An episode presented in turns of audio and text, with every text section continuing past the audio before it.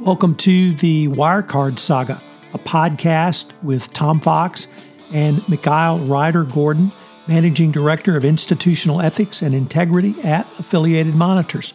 Over this podcast series, we're going to take a deep dive into the Wirecard Saga to see where it may take us literally across the globe.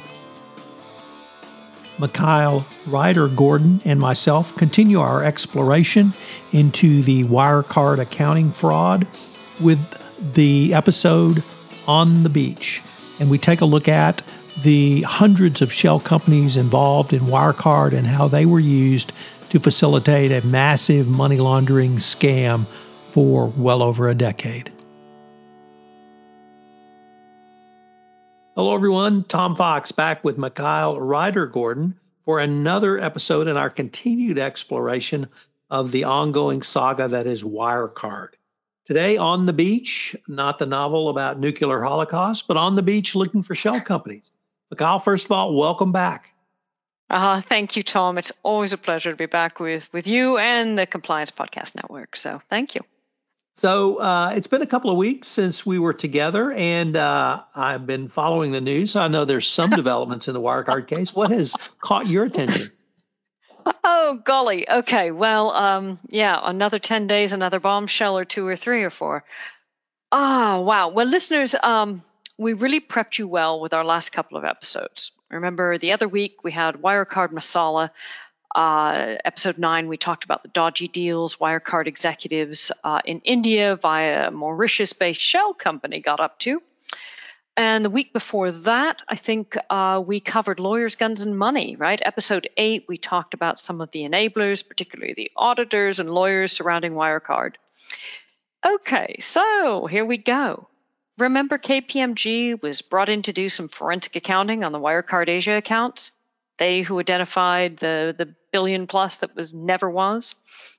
Well, folks, oh, this past few days, News broke of KPMG's involvement with Wirecard in not quite so flattering a light. If you're collecting trading cards of the big four, you've now got three of the four. EY, they who managed to miss all of this fraud and money laundering for an entire decade. Deloitte, auditor of Wirecard Turkey and its fraudulent MCA deals. And now, folks, KPMG walks over to the side of shame. Why? News broke that KPMG forgot, forgot to mention when they were being retained to examine Wirecard's Asia accounts. Oh, yeah, oops. They forgot to mention they were also the auditor of that Mauritius company, that Mauritanian, com- uh, not Mauritanian, Mauritius company, identified as a suspicious vehicle through which those questionable Wirecard India acquisitions were run. Right? It totally slipped KPMG's mind that they were auditor of EMIF, the Emerging Market Investment Fund 1A. Remember EMIF? Okay, listeners. And if you're just tuning in and you don't know about EMIF, go back and listen to episodes eight and nine at minimum. Okay, and wait, there is more. KPMG also served as an advisor on one of the Indian deals, but for the EMIF side. Subsequent to the deal, one of the KPMG partners involved in advising on that deal left that firm to join EMIF. oh, and then there's that little matter of KPMG apparently having also been hired by one of the sellers of Great Indian Retail, parent of Git and Hermes. Re listen to episode nine if you can't remember. Yeah, so what exactly did they do?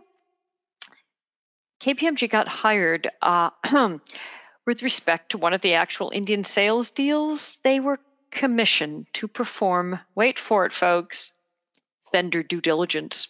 Mm-hmm. Like, seriously, you cannot make this guano up. KPMG essentially investigated the very deals where it was the auditor to the pass through shell company the deals were being run through, and for which they performed due diligence for one of the parties involved in that deal. Did you get all that? Supposedly, KPMG didn't bother to mention their involvement with EMIF, as they didn't think disclosing it that they were auditors to the very offshore company used as a vehicle for the dirty deals is relevant. They also apparently argued that it would have violated the law had KPMG's forensic audit team looking into Wirecard Asia, the one that led the dirty deals in Asia, in India, been given any information from the KPMG EMIF audit team. One wonders what it would take for one of these professional service firms to find an activity relevant. How many professional service firms does it take to enable a crooked public company in its fraud? It's like a setup to a bad bar joke. Okay, well, we'll come back to EMIF and the enablers in a moment. Let's stay let's stay focused on KPMG just for another minute, or rather their forensic report. Now, this next development really shouldn't come as much of a shock. Recall that it was the public announcement uh, of the gist of the KPMG report that finally brought the Wirecard House of Cards down. And that all that happened right this past June. Doesn't it feel like a lifetime ago? Okay. So now it transpires KPMG informed Wirecard Supervisory Board back in March and early April of this year that they couldn't find the necessary evidence to refute those allegations those pesky short sellers and journalists were levying about Wirecard. The board then instructed Wirecard executives, good old Herr and Marsalek and Company, that a press release intended for issuance on April 22nd should include at minimum the fact that KPMG had identified that documents were missing, Wirecard's business partners were uncooperative, KPMG had identified some pretty serious deficiencies in Wirecard's operations, and it didn't really look that they were going to be able to clear the company of those swirling allegations involving its APAC businesses. Unfortunately, apparently Herr Braun and company just completely ignored the instructions from the board. You know, the way executives do. Like recalcitrant teenagers ignoring their parents' explicit instruction not to go joyriding with other people's cars. Wirecard's executives lied to investors. I know, shocking, right? They didn't include any of the information the board told them to include, uh, they blamed instead Wire. Uh, they blamed KPMG for delaying the publication of their audit findings, even though it was Wirecard's board who had authorized additional time to the auditors. And then they prevaricated. Braun sat on this damning information for an entire trading day. After telling the market that KPMG had delayed the publication results, lie one, but had, quote, to date not identified any substantive findings, lie two. The result Wirecard's share price went up more than 10% because, well, the market had confidence, right? Nothing had been found. After all, the CEO was saying this, and this was supposed to be a press release blessed by the board. Needless to say, the board was a little shocked to discover the public deception when they received their copy of the press release after Braun made it public. Now, one wonders what the supervisory board was thinking all along. The chair of the board up until January of this year was Wulf Matthias. Uh, he was a career banker with some pretty strong connections to Austria. sure, he was. Which is a funny coincidence. Remember the ties Marsalek is said to have had with Austrian intelligence? As another board member, Stefan Klestil, happens to be the son of a former Austrian president. Now, Klestil's bio states he holds 20 plus years of experience in fintech and international payments and banking. Hmm. And it took him a decade not to see this?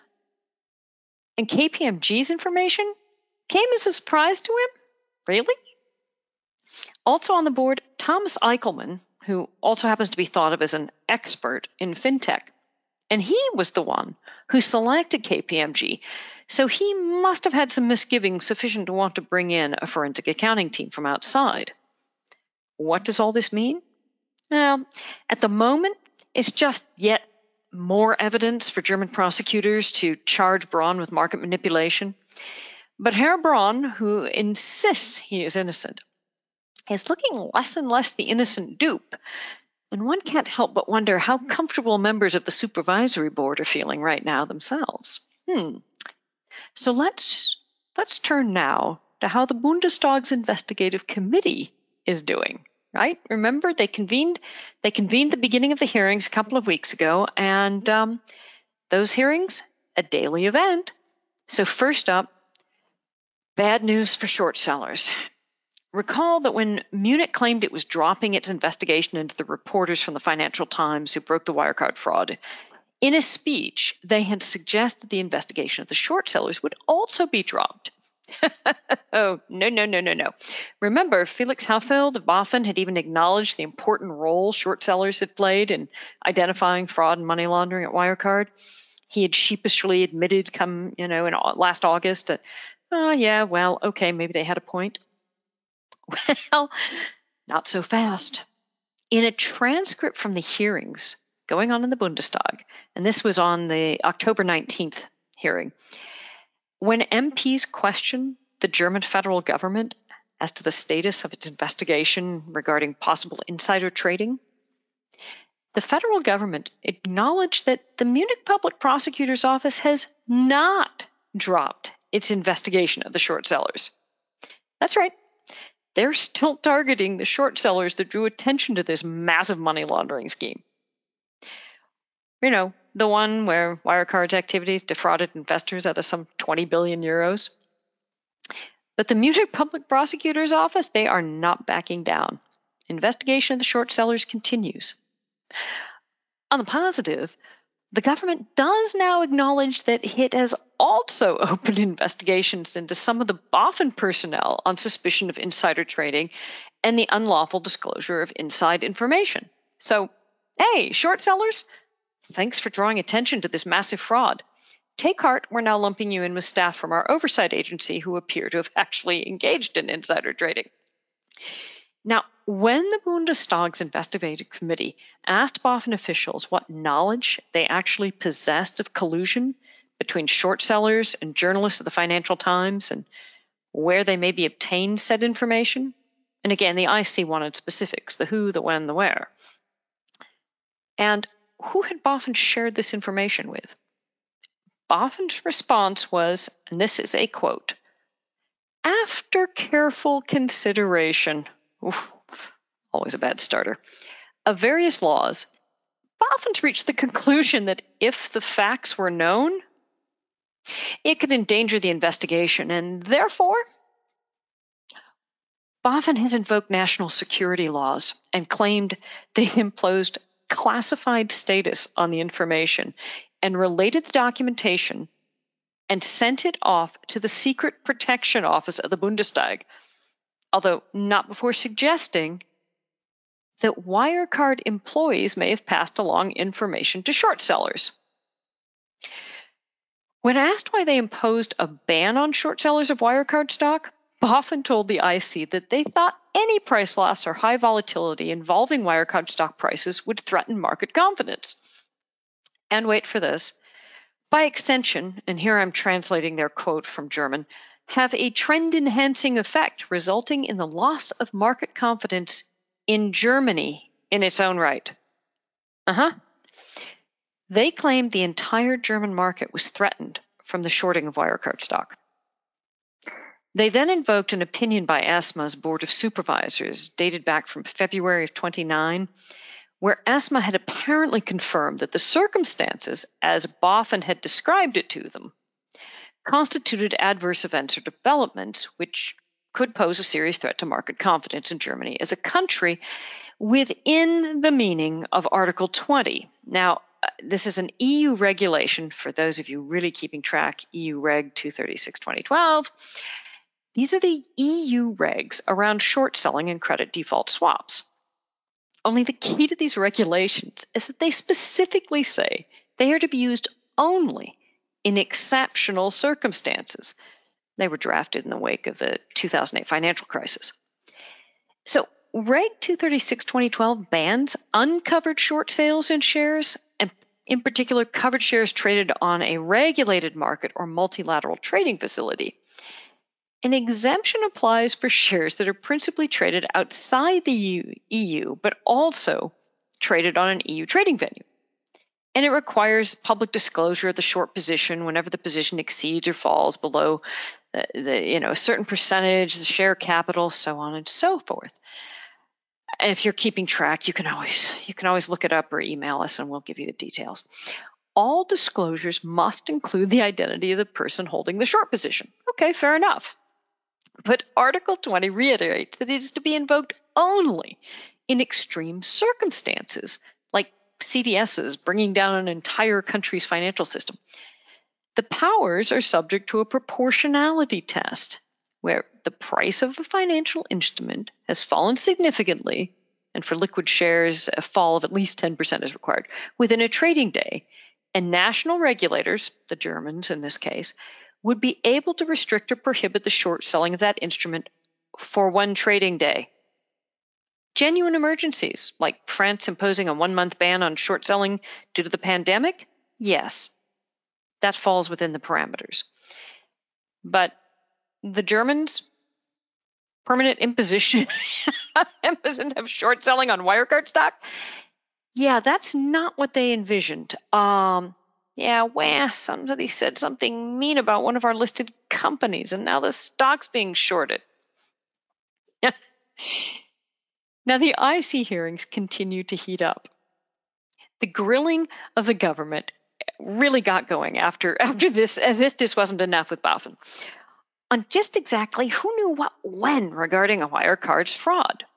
Now, a few weeks ago, a Berlin newspaper leaked that EY had warned the German auditor's supervisory authority, APAS. And for those of you keeping track, APAS is housed under the German Federal Ministry of Economics and Energy. But at any rate, it came out that EY warned APAS back on February 13th, 2019. Now, note that date, folks a full year and a half before KPMG's forensic report is issued. Apparently, it was on a phone call between APAS and EY, and this is EY's Wirecard audit team managers talking to APAS. Now, the call was taking place against a background of the critical press coverage of Wirecard, right? This is this is one of Dan McCrum's big stories on Wirecard, and it was focused particularly on that activity uh, that was the fraudulent activity in Wirecard Asia.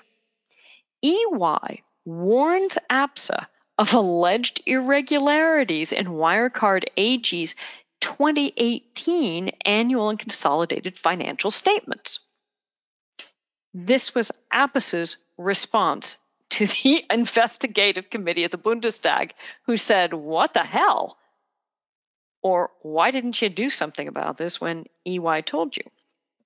APAS, APAS tells the IC our statutory mandate is to verify compliance with the professional obligations of statutory auditors in connection with the conduct of statutory audits of companies of public interest in accordance with the German Commercial Code. Listeners, wakey wakey, I know. That was the response. The statutory mandate of APAS is not aimed at detecting errors in accounting, they claimed. So uh, the IC said, uh, Don't you have an obligation to report it nonetheless to another regulatory body? Well, yeah, technically they do. You see, APAS didn't report this information to BaFin or any other enforcement body. Why not?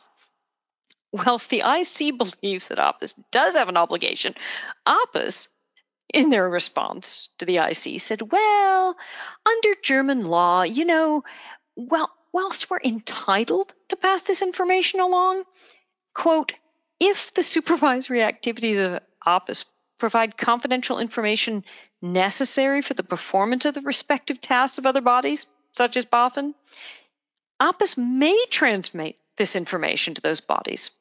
However, according to our assessment, such information was not obtained from the telephone call with EY. Therefore, no reason to pass this information along to BaFin.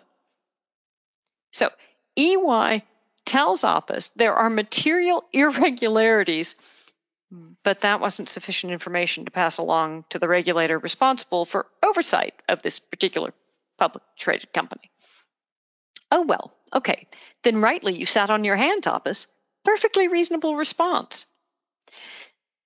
And as the IC has now asked APAS, we understand, right, there are specific rules that instruct you to tell the auditor who to go report this to. Why didn't you? APAS fudged and hummed and hawed and then didn't come up with an answer. And the IC says, Yeah, you'll need to get back to us with that one. Way to phone it in, APAS. Pun intended.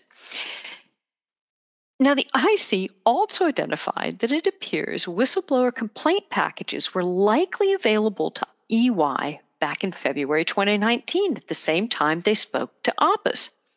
But hey, no need to rush into action, right? Oh, you'd think that'd be enough, but no. Folks, there's more. So much can happen in just a few days. Handelsblatt, the same paper that broke the EY phone call story to APAS, came out a few weeks ago with another jaw dropper. According to Handelsblatt, some 250 Wirecard employees were involved in concealing the company's accounting irregularities. You heard it 250 employees. Remember back in episode 7 where we talked about Administrator Jaffé's observations that a fraction of Wirecard staff was actually in any way necessary to the company?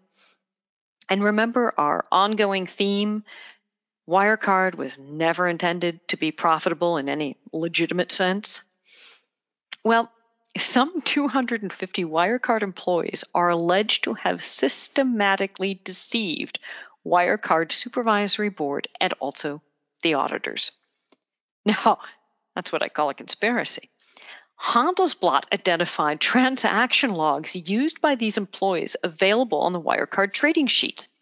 Now, these transaction overviews were sent monthly in PDF format to around 250 employees. The PDFs were titled Payment and Risk Monthly Reportings and provided these employees with information about the actual figures of the company. Now, Handelsblatt was happy to point out that Wirecard managers could have easily compared the figures in the Payment and Risk Monthly reportings with the Wirecard publicly presented figures. You see, the payment and risk monthly reportings provided these employees with information about the actual figures of Wirecard. Okay, listen to these figures closely, folks. According to the documents, and Handelsblatt got hold of a fair volume of these, Wirecard generated about 72% of its total volume of 8.6 billion euros in February 2020 from its 10 largest customers. And remember, those customers include those illegal online casinos we've been talking about for so long. In total, Wirecard handled a volume of 61.3 billion euro in 2019. The figures presented by the company to the public painted a markedly different picture. For instance, a quarterly statement from January to September 2019 alone stated a total of 124 billion. Hmm? More than half of the transaction volume communicated in these reports was therefore falsified. As the paper so cap- capably observed, quote, actually, when everyone looked at the monthly transaction overviews, it should have been noticeable, noticeable that something was wrong. 250 plus employees, all conspiring. Yeah, and it was meant to be a legitimate company? Really? And then on the news front, uh, sell off, right? More sell off of Wirecard bits and pieces. Wirecard North American subsidiary was bought by U.S. company Syncapay. Now, they're renaming the Wirecard entity Northlane Technologies to distance it from the stench coming from the rotting carcass of the parent company. And then remember, we mentioned that Wirecard UK and Ireland, that entity that nobody even knew existed for many, many years. Well, that Bulgarian based company, remember Christo Georgiev? Well, Paynetics a Bulgarian based company has purchased Wirecard UK and Ireland, with the EVP of Wirecard Global Sales, uh, Laura McCracken, raving, calling the Bulgarians a white knight. Bulgaria, where corruption is endemic. Thank goodness they didn't have to shut up shop of the troubled UK and Irish entity. Yeah, now Boris and Natasha won't have to go through the hassle of identifying a new payment processor. So relieved. And speaking of the UK, Ireland, and heck, even Bulgaria, let's turn back to the enablers and the offshore entity EMIF, because today's topic well, it's a lovely fall day where I am, so I thought it would be pleasant to walk the beach with Wirecard and pick up shell companies. Today's theme offshore and shell companies and how they factor into Wirecard and its related entities and its many suspect business partners. Let's start off with what exactly a shell company is and what is meant by offshore. I mean, that's for those of you who don't know, and the rest of you, well, you've heard it before and it's just a good reminder. First up, Okay, a shell company is so named because it's largely an entity with no actual business operations, no employees, it doesn't generate any revenue or asset, assets, it's, it's, it's merely a shell. It is this outer husk, if you will, that gives it value because it can provide anonymity. The ultimate beneficial owners of the company can remain hidden behind the company or behind a chain of interconnected shell companies, usually strung across multiple jurisdictions. So there are versions of shell companies, such as letterbox companies, designed to be registered in one jurisdiction whilst substantive economic activity of the company takes place elsewhere, usually for the purposes of avoiding those pesky labor laws or complying with mandatory contribution schemes. And there are also special purpose entities, which is another kind of shell company. And SPE's core business is group financing or holding activities. And again, like a standard shell company, no employees, no physical presence, and whatever assets the SPE holds or investments coming in from other jurisdictions. And they're sometimes used for tax avoidance purposes. But for example, like EMIF in Mauritius, SPEs can be used to conceal, conceal dirty deals. Now, shell companies can be created using a registered agent as a layer in front of it. Anonymous shareholders can then buy shares in the shell company sufficient to take it over and then elect to merge it with yet another private company. Now there are plenty of there are plenty of um, legitimate reasons to establish a shell company, but that will not be what we're delving into uh, today because, well, let's face it, there's not too much legitimate about Wirecard at this juncture. I think we know that. So we often talk about shell companies in concert with offshore locations. And tropical islands come to mind, right? And balmy breezes and palm tree swaying.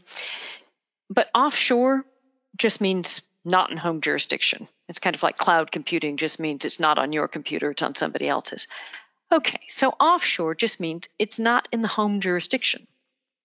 You know who the two of the world's best destinations are to establish a shell company because of their lax or non existent mandatory beneficial ownership disclosure laws? Any guess, folks? The US and Britain. Yay, number one and number two.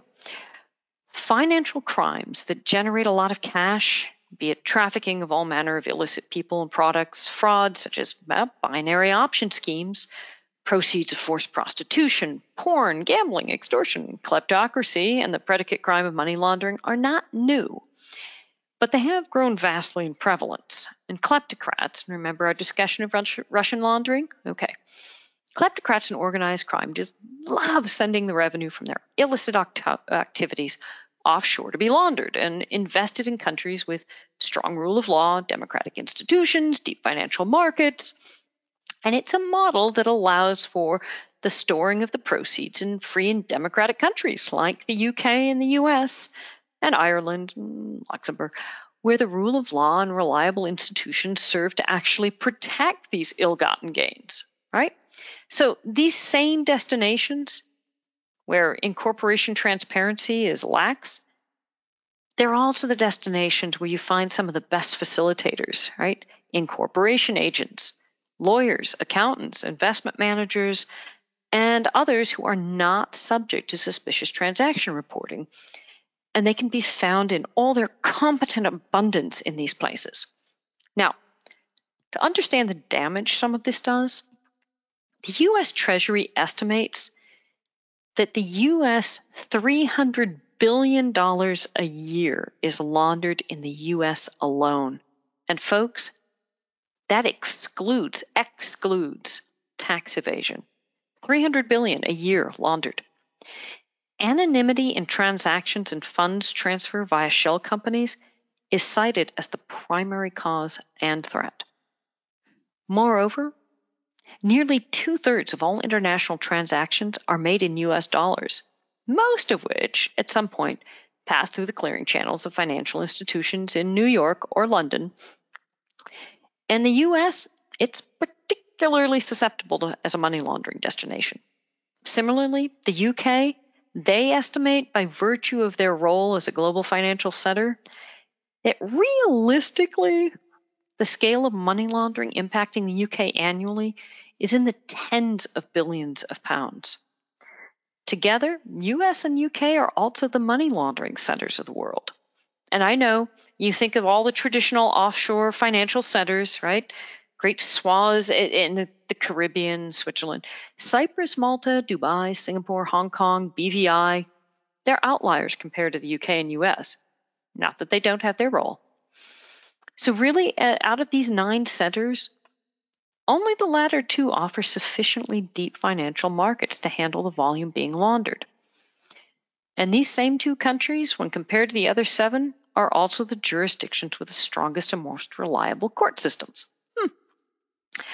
But shell companies aren't the extent of it. To take full advantage of shell formations, beneficial owners need a means of concealing themselves behind layers, proxies, directors in name only, law firms, think Mossack Fonseca and the Panama Papers, registered agents, and so on.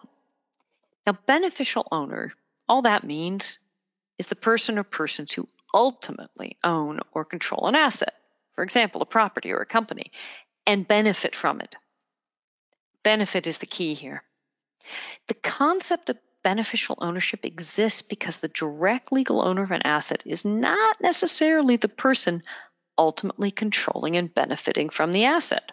For example, the direct legal owner of a residential property may be an anonymous company registered overseas. Registers of beneficial ownership can provide transparency and play actually a pretty essential role in the fight against corruption, tax evasion, money laundering. Now, systemic corruption typically facilitates the extraction of large amounts of state owned enterprises, right? We know this. A number of years ago, uh, journalist uh, Nova Vremya interviewed a Russian whistleblower, uh, Sergei uh, Kolesnikov, who said with Russian kleptocracy under Putin, it is not uncommon for serious dark money, his term, to be concealed under no fewer than 20 to 30 shell corporations. And in testimony to the U.S. Helsinki Co- uh, Commission, one law enforcement professional told of a U.S. Secret Service agent following up on what appeared to be a very routine complaint by a financial institution. It was about a stolen check being deposited into a checking account at one of the bank's branches. When that agent went to examine the bank account into which the check was deposited, the account was found to belong to a Florida company with no apparent actual business. Many, many, many court orders and subpoenas later, one billion was found to have been transferred between 80 sub-company accounts. So let's pick up some of the shells Wirecard executives have left littered around the world and take a look. Uh, we have the Paradise Papers and the Panama Papers and a few others to thank for some of this information, as well as investigative reporting by the London Times, by Reuters, and of course, the good old Zatarra report and the FT and several other sources. Now, bear in mind that Herr Braun and Herr Marsalek, along with former Wirecard CFO Burkhard Ley, all appear to have not only known about these shell companies their executive colleagues had created, but were seemingly complicit, as some of them would serve as vehicles for the laundering or concealing of monies derived from Wirecard's core customer base gambling, porn, questionable pharmaceuticals, marijuana products, binary options. You've heard it all before. Wirecard used to offer its more challenging APAC customers the option of creating mirror entities in the UK, Liechtenstein, and Switzerland. And this was for the purpose of running through otherwise highly risky transactions that MasterCard and other major credit card companies would otherwise block. Recall, we had some Wirecard managers out in APAC who held dozens of domains for internet porn sites and online gambling always good to keep in the family. Now, remember Rudiger Trautmann, Wirecard's former COO 2005 to 2010, uh, the one convicted of money laundering in Israel. Go back to episode four if you've forgotten. Now, you know what I've been saying all along. Wirecard was never intended to be a legitimate company, it was always about the laundering. Well, Trautmann joined Wirecard as its COO in 2005, just as the company is really kicking off with Braun and Marsalek. And recall the undisclosed Wirecard entity known as Wirecard UK Limited that Trautmann had conveniently forgotten to mention to shareholders and a lot of other folks.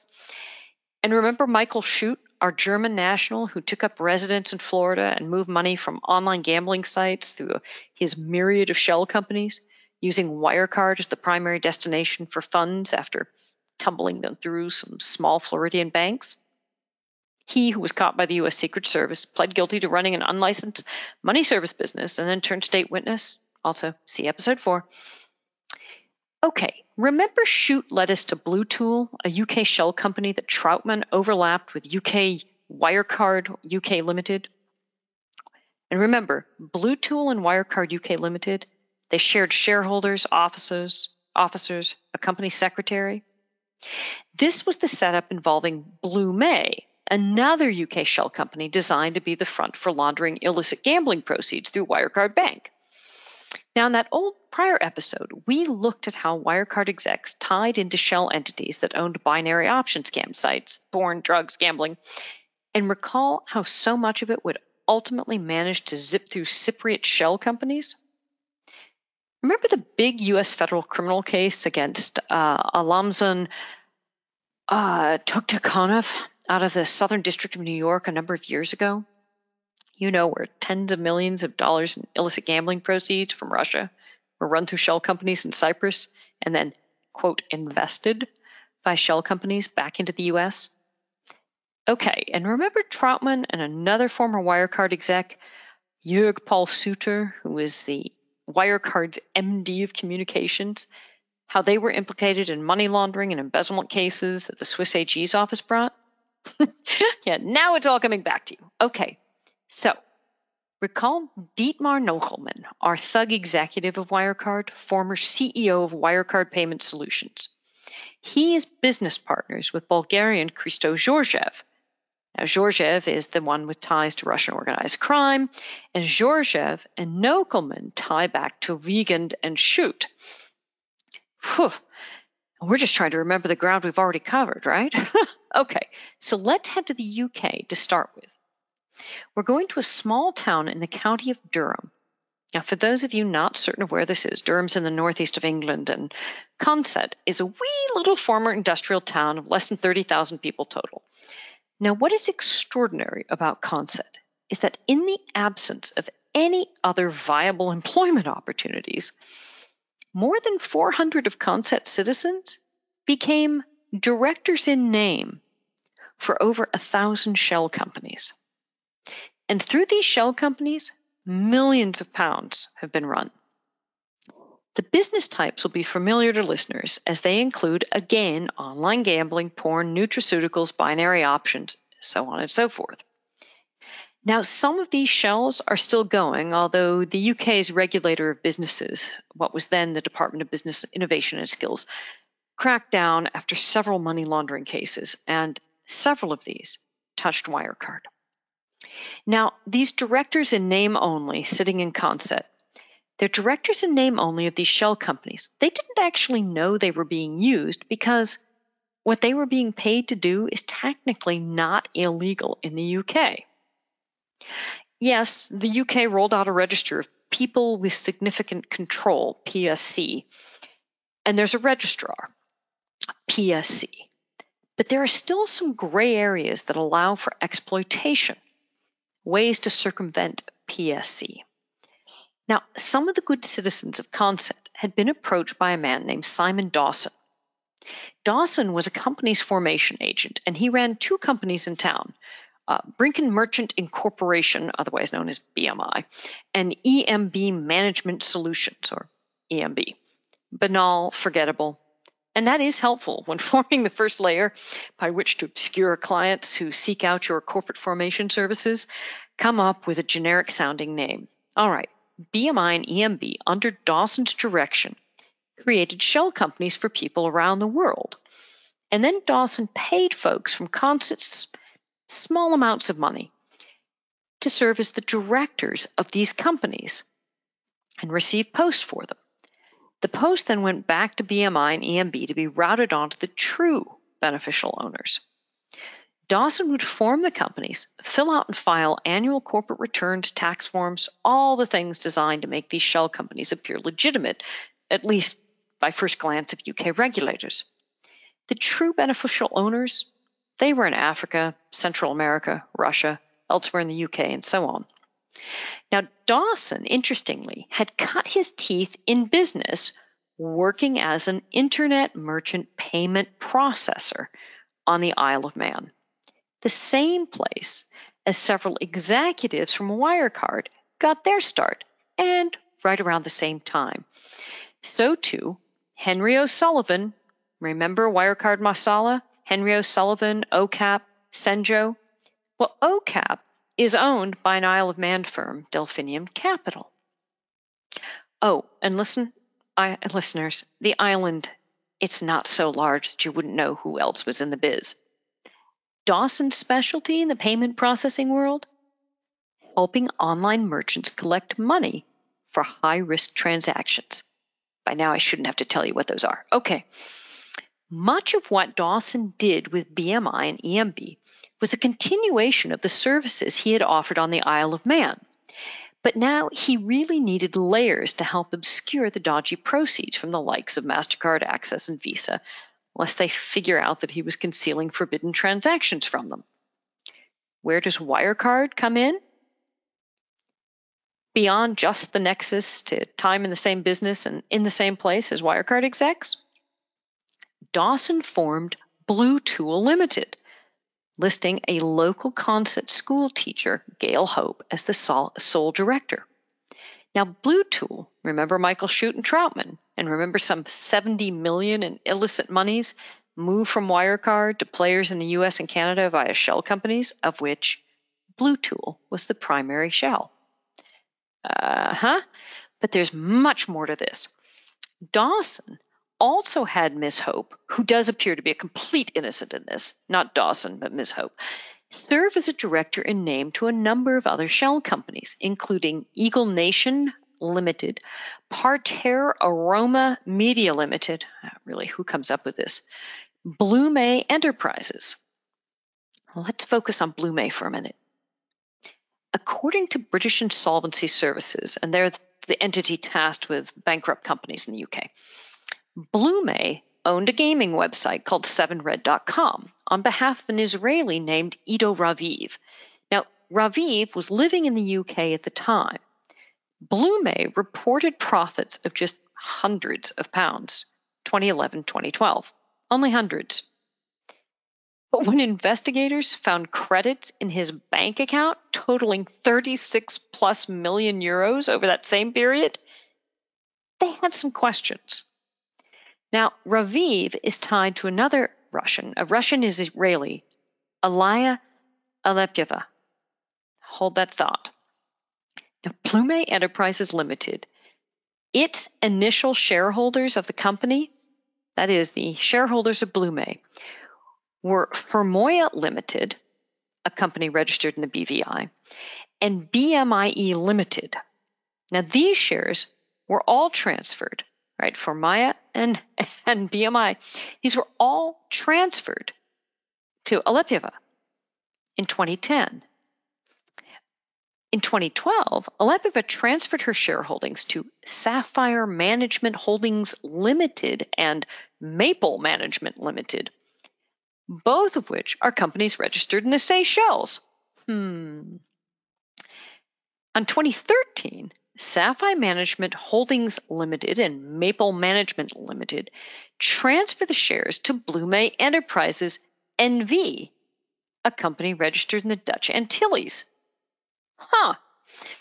Now, in 2011, Blume had entered into an agreement with a principal, Blume Enterprises NV, right, the Dutch Antilles, whereby the former would hold a website, 7red.com, on trust for the latter And any income derived from this website would be the property of the principal. The principal is under control of the ultimate beneficial owner. And sitting under the Fermoya and BMI, BMIE shareholders, no fewer than 25 LLCs. Now, Alempiva is tied to a number of other UK shell companies and a shell company in Malta, Red Tiger Limited. And both Raviv and Alefia's address for the related entity Blue Tool, well, it's in the Bahamas. Yeah, they all share it. And it happens that Miss Alempiva, she was the director of marketing for Betsoft and CasinoRoom.com, tied to PartyCasino.com. you keeping track? But wait, there's more. Because the company secretary for Blume, it was Burnwood Limited in the BVI, and Burnwood also happened to be the corporate secretary for, wait for it, Wirecard UK Limited, the one Herr Trautmann set up. Oh, and one of Fermoy and BMI's officers? Trautmann. That's right, whilst he was still a Wirecard exec. Now, Raviv shares a registered patent dating back to like 2008 for online automatic gaming system. It offers players side games. And he shares that with a number of other uh, Israelis and Russian Israelis. Uh, and the company they formed for that patent, Templeton Intertrade Inc., well, it had an address in Tortola in the Virgin Islands. Now, the sole recorded director of Blume Enterprises since incorporation, it's been one guy in Consett, Scott Baldwin.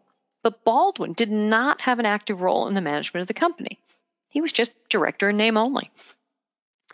When UK investigators from the BIS went to Raviv's home to interview him back in 2013, remember, Raviv's probably the real beneficial owner here uh, at least of the one entity, spoke only briefly with them, and then he promptly fled the country. he then told investigators via an email that he'd gone to Israel for family reasons. But a month later, a third party forwarded to the BIS an email from Mr. Raviv, wherein Mr. Raviv stated that he was now residing in Kazakhstan and was a non resident of the UK and no longer had any business in the UK. So when BIS got around to shutting down Blume in 2014, they had to shut down 10 more companies that Blume and BMI had founded. And that is the tip of the proverbial iceberg. Here are some of the Wirecard execs who either were the BOs of shell companies linked to companies using Wirecard to move proceeds of illicit or risky transactions, or their involvement. Alexander Herbst, CEO or CFO of Wirecard 2000 to 2004. He's linked to Deutsche Payments, IPSP Limited, a Wirecard partner. But he also ran Race Union Limited, E Hosting 2006 Limited, Hosting Tama Limited, 24 7 VoIP Limited, Palato Limited, Automatum Limited, Cash and Card Limited, Oval 2123 Limited. Oh, and some of those? Yeah, they had an interesting ownership in part thanks to Herbst, Wirecard Gibraltar. Oh, and Herbst, owned in part by Wirecard Gibraltar, Trink Bay Accounting Services Limited. Hmm, mm-hmm. You're right to raise an eyebrow. Now, Trautmann also established, remember Trautmann? Okay, he also established four separate companies in Ireland, all conveniently with the same address as the secret Wirecard UK and Ireland entity. Now, remember, Wirecard UK and Ireland, that was formed back in 2006. Remember, folks, this has been a laundromat all along. The address they all shared, a formation company in Dublin. Now, Trautmann was also an officer of a UK company, Phantasal Europe Limited, that became, became known as Crores UK. Uh, now, it's spelled with a K, but a crore in India is is uh, is is the what we would say uh, Uh, a million. Okay, Trautmann and another former Wirecard employee would then establish Coors Limited Ireland, Coors Cards Private Limited in India, and remember, go back to Masala, and Coors LLC in the US. Now, Coors Ireland used Wirecard UK and Ireland's address, but would then be sold to Wirecard AG. And the director of these odd core entities alongside Trautmann? Another former KPMG guy, Vinay Keshal. Now, Coors appeared in a federal criminal case out of the Southern District of New York. Why? Money laundering proceeds through Union Bank of the Philippines. Now, remember they who had employees faking Wirecard accounts on behalf of Marsalek? Well, proceeds seized in that criminal investigation came from accounts at UB Philippines in the name of Core Inc. Now, Trautmann and Nokelman together held a series of companies that included internet gambling entities and a dozen incorporations of seemingly unrelated entities, but all tied to Wirecard subsidiaries such as Wirecard Communications via their formation agents. And a revolving door of officers who held roles at various shell companies and at Wirecard, frequently simultaneously. Michael Brinkman, former MD of Wirecard Technologies and besties with Trautmann, he incorporated companies in Switzerland whilst working for Wirecard and held roles in Trautmann's other companies simultaneously. Oh, and like Markus Braun, he too was former KPMG. And Nokelman, he directed the Berkshire Trust Company Limited, registered in Barbados. He formed that in 2010. He was also director of Translux Holding Limited, a shell company out of Cyprus. Trautmann also had shell companies in Cyprus, including an entity he held with Nokelman, formed there known as Power Cash 21. Senior Wirecard execs were either convicted of money laundering or tied explicitly to someone who was, and these executives, or former executives, we should say, these are the ones that came before Braun, Marsalek, Leah, and Company. Yeah, there was eCredit Plus. Remember them out of Bahrain. Remember uh, as Ashazi Services UK Limited, incorporated in the Isle of Man, right? Remember, there's one of O'Sullivan again. Oh, Owen Christopher Bauer with Ashazi. Remember all of this? Okay. Hoken Hockrein, another chair, former chair of Wirecard, he shared shell, shell company addresses with Schutt, our man in Florida. But unlike many corporate chairmen, Herr Hockrein is associated with dozens of porn domains, as well as multiple European payment companies, or at least their shells, including some in the UK. Connected to the some one of these UK shell companies, another German, Friedrich Freddy to his friend Calder. Calder tied to Schutt shell companies. Remember Ray uh, Hamid, Ray to his friends Akhavan and Ruben Weigand, indicted just this year for money laundering, Southern District again. The list goes on. When combined, shell companies and the internet provide an open path to money laundering. The ease with which micro merchants can now set up really fabulous looking websites and claim to be, for instance, payment processors um, means that really large credit companies and banks struggle to conduct due diligence and understand the origins of the proceeds moving through. Fintech companies such as Wirecard, who aggregate payments for these online realtors, retailers, remember those companies Akhavan and Wyland set up to camouflage the proceeds from cannabis? Perfect example. Hidden behind a cascade of shell companies, forming a Byzantine system by which the underlying merchant or transnational criminal organization is obscured well, at least to the larger banking entity. Trans- transaction laundering, fintech, shell companies, you couldn't dream of a better troika. I mean, really, that's what it comes down to. You know, if we think about it, once again, Wirecard, always destined to be a laundromat. And that's all the time we have today. Next week, we have a whole new topic. We'll see you for Wirecard 11. Tom? Well, Kyle, this has just been great. I um, uh, our weather here is still in the mid 80s, so I'm thinking about a short trip to Galveston and a walk on the beach, and perhaps I'll, I'll get as lucky beach. as well. Pick up some lovely shells for me, will you, Tom? It's a deal. Thanks again. Thank you. As I said in the introduction, Mikhail, Reider-Gordon, and myself are going to be taking a deep dive on the Wirecard case over the next several weeks. I hope you will join us again. This special podcast series will focus on the events uh, on the ground and each week, and then we're going to take a deep dive.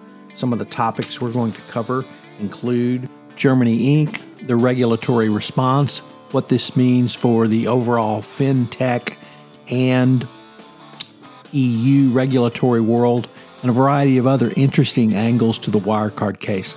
I hope you will stick with us throughout this series. I know you will find it incredibly enjoyable as this is one of the largest frauds uh, since the Enron WorldCom days and the largest accounting fraud in Germany since World War II. It's going to be a ton of fun. Thanks again for listening.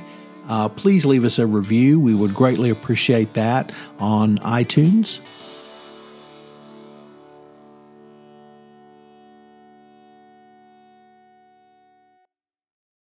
This podcast is a part of the C Suite Radio Network. For more top business podcasts, visit c-suiteradio.com.